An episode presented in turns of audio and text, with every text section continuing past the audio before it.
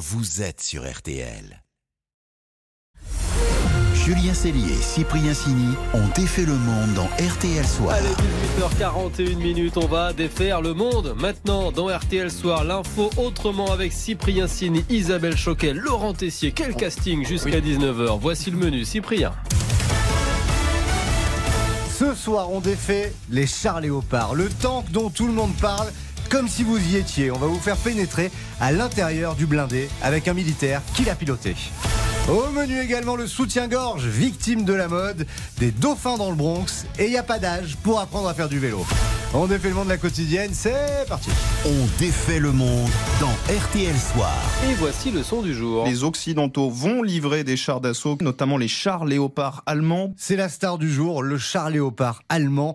Ils vont être livrés à l'Ukraine pour y modifier la phase de la guerre, on vous en parle beaucoup. Du coup, avec l'équipe dont défait le monde, on a voulu passer ce fameux char au banc d'essai. Oui, quelles sont les sensations dans l'habitacle? À quoi carbure-t-il ce léopard et comment ça se conduit? Pour tout savoir, on a trouvé un pilote d'essai, un militaire qui a déjà utilisé le léopard. C'est le général Dominique Trinquant, retour d'expérience. J'ai tiré même sur char léopard au Canada et en Allemagne. Lorsque vous pilotez un char de cet acabit-là, c'est un petit peu comme une voiture de course, sauf que ça pèse 60 tonnes et il y a 1500 chevaux. Bon, si vous voulez, on a l'impression euh, euh, de grimper aux arbres. Hein. C'est extrêmement puissant. Ça passe en tout terrain très très rapidement. Euh, la particularité, c'est que le volant ne tourne pas des roues mais dirige des chenilles. Et donc, pour tourner, on accélère une chenille et on freine avec une autre chenille. Bah, sur route, ça va à 60, 65 km heure, ça va très vite. Hein. Et alors, excusez-moi la question un peu, un peu stupide, mais ça marche à quoi? Au diesel, au sans-plomb, mais quoi dedans? Non, non, c'est du gasoil, oui. J'adore les questions Bah oui. stupides de Cyprien. Et à l'intérieur, c'est comment alors, Alors, il y a quatre places. Hein. Visite guidée de l'habitacle. À l'intérieur d'un char, vous voyez que c'est quand même assez haut avec la tourelle. C'est comme s'il y avait un étage entre le chef de char et le tireur. Bah, le pilote, il est tout à fait en bas dans la caisse. Euh, le chef de char complètement en haut de la tourelle. Le tireur à l'intermédiaire entre la tourelle et euh, la caisse.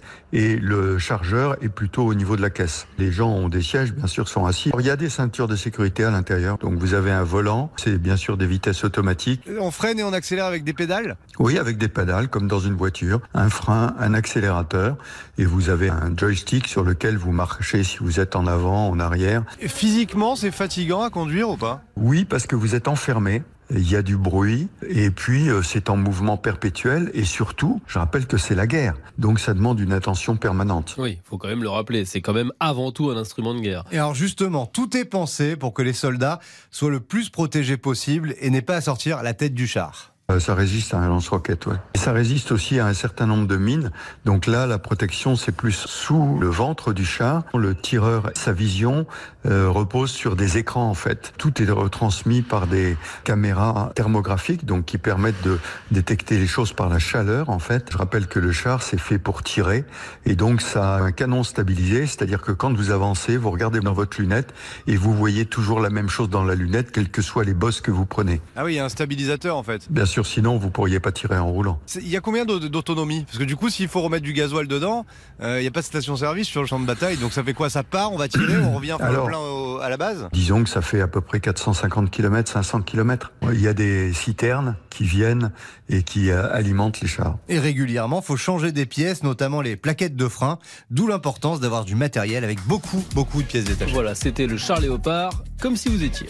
RTL, Sous les radars. Allez, on défait justement l'info passée sous les radars aujourd'hui. Alors vous avez forcément déjà entendu parler du quartier du Bronx à New York, quartier réputé difficile, dangereux. Eh bien, on y trouve aussi un animal plutôt inattendu, Isabelle. Oui, il avait disparu depuis 5 ans, parti sans laisser d'adresse. Le dauphin fait son, flipper. il fait son retour dans le Bronx. Alors pas au coin d'un bloc évidemment, dans la rivière Bronx. Deux dauphins très exactement, aperçus la semaine dernière par un promeneur. Évidemment, il a tout de suite dégainé son portable pour filmer ça. Cette vidéo, elle a fait le bonheur de la mairie de New York. Elle s'est empressée de tweeter excellente nouvelle. Ça montre que nos efforts pour que la rivière redevienne saine ont bien fonctionné. Alors de fait, la rivière Bronx a longtemps été polluée. Pendant des années, ça a été le, le dépotoir des usines du coin et des autres quartiers de New York. Aujourd'hui, L'eau est redevenue propre et en plus, la mairie remplit le garde-manger, si on peut dire. Elle alimente la rivière en poisson, du Gasparo, notamment le hareng d'eau douce, une petite gourmandise de dauphin, vous voyez. Et donc, mal, elle, hein. elle en est convaincue. C'est ça qui a fait revenir euh, Flipper et son copain. Petit avertissement quand même pour les curieux. Merci de bien accueillir ces dauphins dans le Boogie Down, c'est le surnom du Bronx.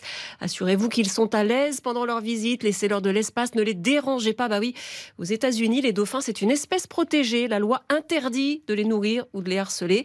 Et alors, pour info, le mois dernier, on a aussi repéré dans le Bronx un pirargue à tête blanche, Ah bon c'est-à-dire un aigle des mers. Vous savez, c'est le- c'est l'emblème des Bah, États-Unis. bien cet sûr, ouais, aigle. ouais. Bon, si ça continue, je vous le dis, le Bronx, ça va devenir un parc naturel. Alors, on est très très loin quand même des gangs et du gros rap qui Ah, les dauphins new-yorkais, c'est génial. Ça, l'info était passée sous les radars. Allez, petite pause et puis on défait le monde. Continue dans RTL Soir et continue sans soutien-gorge. On vous explique tout juste après ça. On défait le monde. Julien Cellier, Cyprien Signé.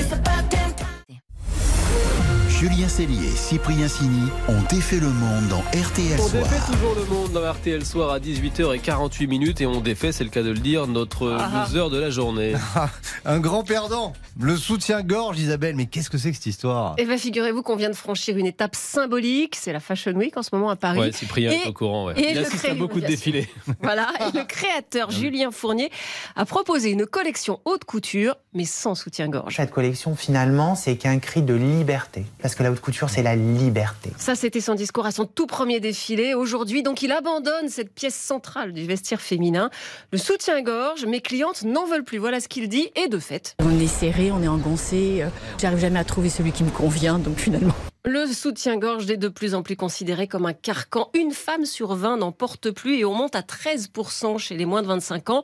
Bien sûr, le Covid est passé par là. La première semaine du confinement, j'avais continué à en mettre par pure habitude et je me suis rendu compte finalement que bon, ça ne servait à rien et donc j'ai arrêté d'en mettre. À moins d'avoir des t-shirts transparents ou moulants, j'en remets plus. Bon, sauf qu'on a déconfiné et que beaucoup de soutiens-gorge sont restés quand même dans les tiroirs trois fois plus qu'avant parce que le confinement n'explique pas tout. Il y a aussi le mouvement body positive, s'aimer comme on est, arrêter de complexer parce qu'on a des seins trop petits, trop gros, pas assez ronds, pas assez fermes. C'est juste des seins en fait, c'est normal. Que ça tombe, que ça bouge, euh, que ça pointe, euh, c'est la nature quoi. Bah ouais, faut faire avec. Mais sachez qu'un tiers des femmes n'aiment pas leurs seins. Il y a aussi le mouvement MeToo, une volonté de reprendre le contrôle. C'est pas parce qu'on porte pas de soutien-gorge et on a un décolleté, du coup les seins à l'air, que vas-y, on est là pour séduire, pour provoquer ou, ou autre chose. Pour info, dans le cas d'agression sexuelle, sachez que 20% des Français considèrent qu'un téton apparent c'est une circonstance atténuante. Oh, il y a hein. Il y a du boulot. Bref, par confort ou par conviction, ou les deux, les filles se regroupent aujourd'hui sous le hashtag No bras, pas de soutif, ou plus exotique, hashtag Free the nipples, libérer les tétons. Et pourtant, Petit regard dans le rétro, il faut se souvenir qu'à l'origine, en 1889, le soutien-gorge était une invention féministe, invention de la française Herminie Cadol. C'était une communarde, elle voulait libérer les femmes du corset. C'est français. C'est français, monsieur. Le Eh brevet oui, a été déposé à l'exposition universelle, si vous voulez savoir, en 1889. Et depuis cette époque, le soutien-gorge. Ça s'en va et ça revient. Années 20, silhouette garçonne, on aplatit la poitrine. Années 50, l'Amérique invente les pin-up et le boulot de bras, le soutien-gorge au but. Avec ces nouveautés, l'illusion est complète. De toute manière, mensongères ou pas, toutes ces frivolités, nous les acceptons d'un cœur léger. Ah bah oui. Ah, le cœur léger en 1968, bah plus d'obus, c'est peace and love. Alors on n'a jamais brûlé de soutien-gorge dans les manifs, ça c'est un mythe, mais c'est vrai qu'on l'achetait à la poubelle. Les années 80-90 seront sexy et push-up, ça pigeonne à tout va. Pour voir des seins comme ça, un soutien-gorge. Et au 21e siècle, eh bien on aime les soutiens-gorge invisibles, sans armature, sans couture, euh, sans soutien-gorge en fait. Du coup, pourquoi dépenser de l'argent hein? En plus, c'est prouvé, ça n'a aucun effet négatif sur la santé et même, mais même, ça fait travailler je ne sais plus quel muscle et ça fait remonter les seins. Tout bénef donc. Sauf que le soutien-gorge garde quand même un énorme atout. Déshabillez-moi. C'est qu'on peut l'enlever. Merci beaucoup Isabelle. Le match des infos pour briller au dîner. Allez, il se déchire, il ne s'adresse plus la parole et pour cause, le match est serré, de plus en plus serré entre Isabelle et Laurent. Qui détient la meilleure info pour briller au dîner? Petit point score. Isabelle mène 48-44. Et alors qu'on commémore demain les 40 ans de la mort de l'immense, du génial Louis de Funès, nous vous offrons un match spécial de Funès. Mon info pour briller, c'est que la saga du gendarme a existé grâce à un vol de caméra. Dans les années 60, Richard Balducci, le créateur de la série, se fait voler son matériel dans sa voiture alors qu'il admire la vue à Port-Grimaud. Il fonce à la gendarmerie de Saint-Tropez pour porter plainte, mais il tombe sur un gendarme très tranquille, assis, beaucoup de difficultés à se lever, qui s'en moque totalement. Je connais votre voleur, je l'ai raté de 5 mètres il y a quelques jours. Alors le réalisateur quitte le lieu énervé et promet au gendarme Je vais écrire quelque chose sur vous, je n'ai jamais vu ça de ma vie. Il en parle à Louis de Funès. Banco Ça, c'est une très bonne info. Isabelle. Alors Isabelle nous rappelle que Louis de Funès était près de ses sous, mais alors très près de ses sous. Très près de ses sous, et c'est peut-être pour ça qu'il était si bon dans l'avare. Et mon info, c'est que Louis de Funès avait une technique assez imparable pour ne pas payer ses taxis. Il ne réglait jamais en liquide, il faisait des chèques. C'était Chèques en des- bois Non, c'était pas des chèques en bois, c'est pas ça la technique. En fait, il misait sur une chose, c'est que le chauffeur était tellement content d'avoir un autographe de Louis de Funès que la plupart du temps, il encaissait pas le chèque, il le gardait. Et pour être sûr que ça marche, de Funès s'appliquait à faire une belle signature bien lisible. Ah, je dois dire que le Eh coup d'autographe.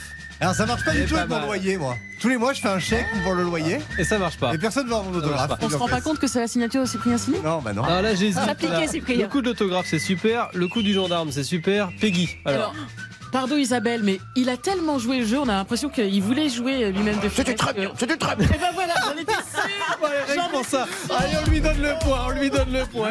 Et le soir continue dans quelques secondes. Il y aura le journal de 19h. Et puis, on va défaire votre monde avec l'assaut qui apprend, c'est génial, aux adultes à faire du vélo. Parce que oui, il y a des adultes qui ne savent pas faire du vélo et il ne faut pas en avoir honte. À tout de suite. Julien Cellier et Cyprien Sini ont défait le monde. Julien Cellier et Cyprien Sini ont défait le monde dans RTL Soir. 18h57 minutes. Dans 3 minutes, le journal de 19h. Auparavant, on défait votre monde. Et dites donc. oui. Mais nous sommes jeudi. Et le jeudi. C'est jeudi sport. Vos projets, vos idées, vos défis en rapport avec le sport. Et ce soir, tous à vélo. Oui, ça peut paraître évident, mais beaucoup d'adultes ne savent pas faire de vélo. Et à Toulouse, une association propose une formation accélérée. Bonsoir Mélissa. Bonsoir. Vous êtes l'une des responsables de l'association La Maison du Vélo. Comment vous est venue cette idée? C'était tout simplement une réponse à une demande en fait qui était croissante euh, de pouvoir proposer ces cours à des gens qui ne savent pas faire du vélo, sachant qu'il y a quand même 2% de la population française qui ne sait pas faire du vélo en étant adulte. Donc il y a un marché. C'est une super idée. Dans quel état d'esprit sont les personnes quand elles arrivent? Il y a parfois une, euh, une honte de ne pas savoir faire du vélo quand on est adulte? Oui, je pense que pour les adultes, il y a vraiment cette difficulté d'accepter qu'on n'a pas acquis un savoir qui est euh, globalement euh, développé chez n'importe qui. Enfin, a priori, tout le monde sait faire à peu près du vélo. En tout cas, c'est l'image que la société renvoie et la réalité est, est tout à fait différente. Mais c'est vrai que passer ce cap-là de, de se dire que bah, nous, on ne sait pas alors que normalement tout le monde sait, c'est pas évident, évident. ouais. Mais alors, comment vous faites? Parce que c'est quand même pas pareil que d'apprendre à un enfant. Bah, même apprendre un enfant, c'est hyper dur. Moi, avec Déjà, ma fille, c'est pas mien, il galère. moi aussi. Faut pas qu'il m'écoute, il a honte. pas avec les petits trous quand même. Bah en fait, euh, c'est pas exactement pareil, mais ça y ressemble beaucoup quand même. C'est-à-dire que non, il n'y a pas de petits trous. De toute façon, à la vélo-école, on déconseille les petits trous, même pour les enfants, puisque ça fait perdre en, en équilibre. Ah ouais. Donc, euh, c'est pas l'idée. Euh, mais pour les adultes, on va faire, euh, on va établir un peu la même méthode, c'est-à-dire apprendre euh, bah, d'abord l'équilibre, puis le freinage, l'accélération. Enfin voilà, c'est toutes des étapes qui vont arriver petit à petit, de séance en séance. Et euh, la première séance, ça va être sur une draisienne, donc c'est des vélos où on enlève les pédales en fait et on pousse avec les pieds, euh, vraiment euh, comme pour on le ferait pour avec des enfants. C'est Ouais. vraiment l'idée de d'acquérir cet équilibre en fait euh, qu'on n'a pas forcément et qui est des fois plus difficile à acquérir quand on est adulte. Est-ce que vous avez des belles histoires des gens qui ont appris à faire du vélo grâce à vous et qui sont devenus des, je sais pas moi, des cyclistes au quotidien? Oui, je me rappelle d'une. Alors là, pour le coup, c'était un monsieur qui était retraité, qui n'avait pas dit à sa femme qu'il ne savait pas faire de vélo. Donc de toute sa vie, il a jamais avoué qu'il ne savait pas faire du vélo. Et en secret, il a pris les cours euh, avec nous pour pouvoir partir en voyage avec sa femme euh, qui allait être à la retraite euh, incessamment sous peu. Et du coup, ouais, il a pu comme ça euh, acquérir bah, les, les bases pour le vélo et partir en itinérance avec sa femme. voilà, après quelques sessions. Ça, c'est une jolie histoire. Voilà. En moyenne, ça prend combien de temps à un adulte pour apprendre à faire du vélo quand il suit votre formation? Alors nous, nos packs, ça va être 4 sessions de 1 heure sur 4 jours différents. Ça arrive aussi qu'on fasse des sessions un peu plus longues, mais au moins au bout de deux semaines, normalement, on est vraiment autonome. Tout le monde peut se mettre au vélo grâce à votre association La Maison du Vélo. Merci. Mélissa. Bravo. Merci. Merci. Merci Mélissa, merci à vous les amis dont défait le monde. Demain ce sera vendredi à 18h40, on refera nos Région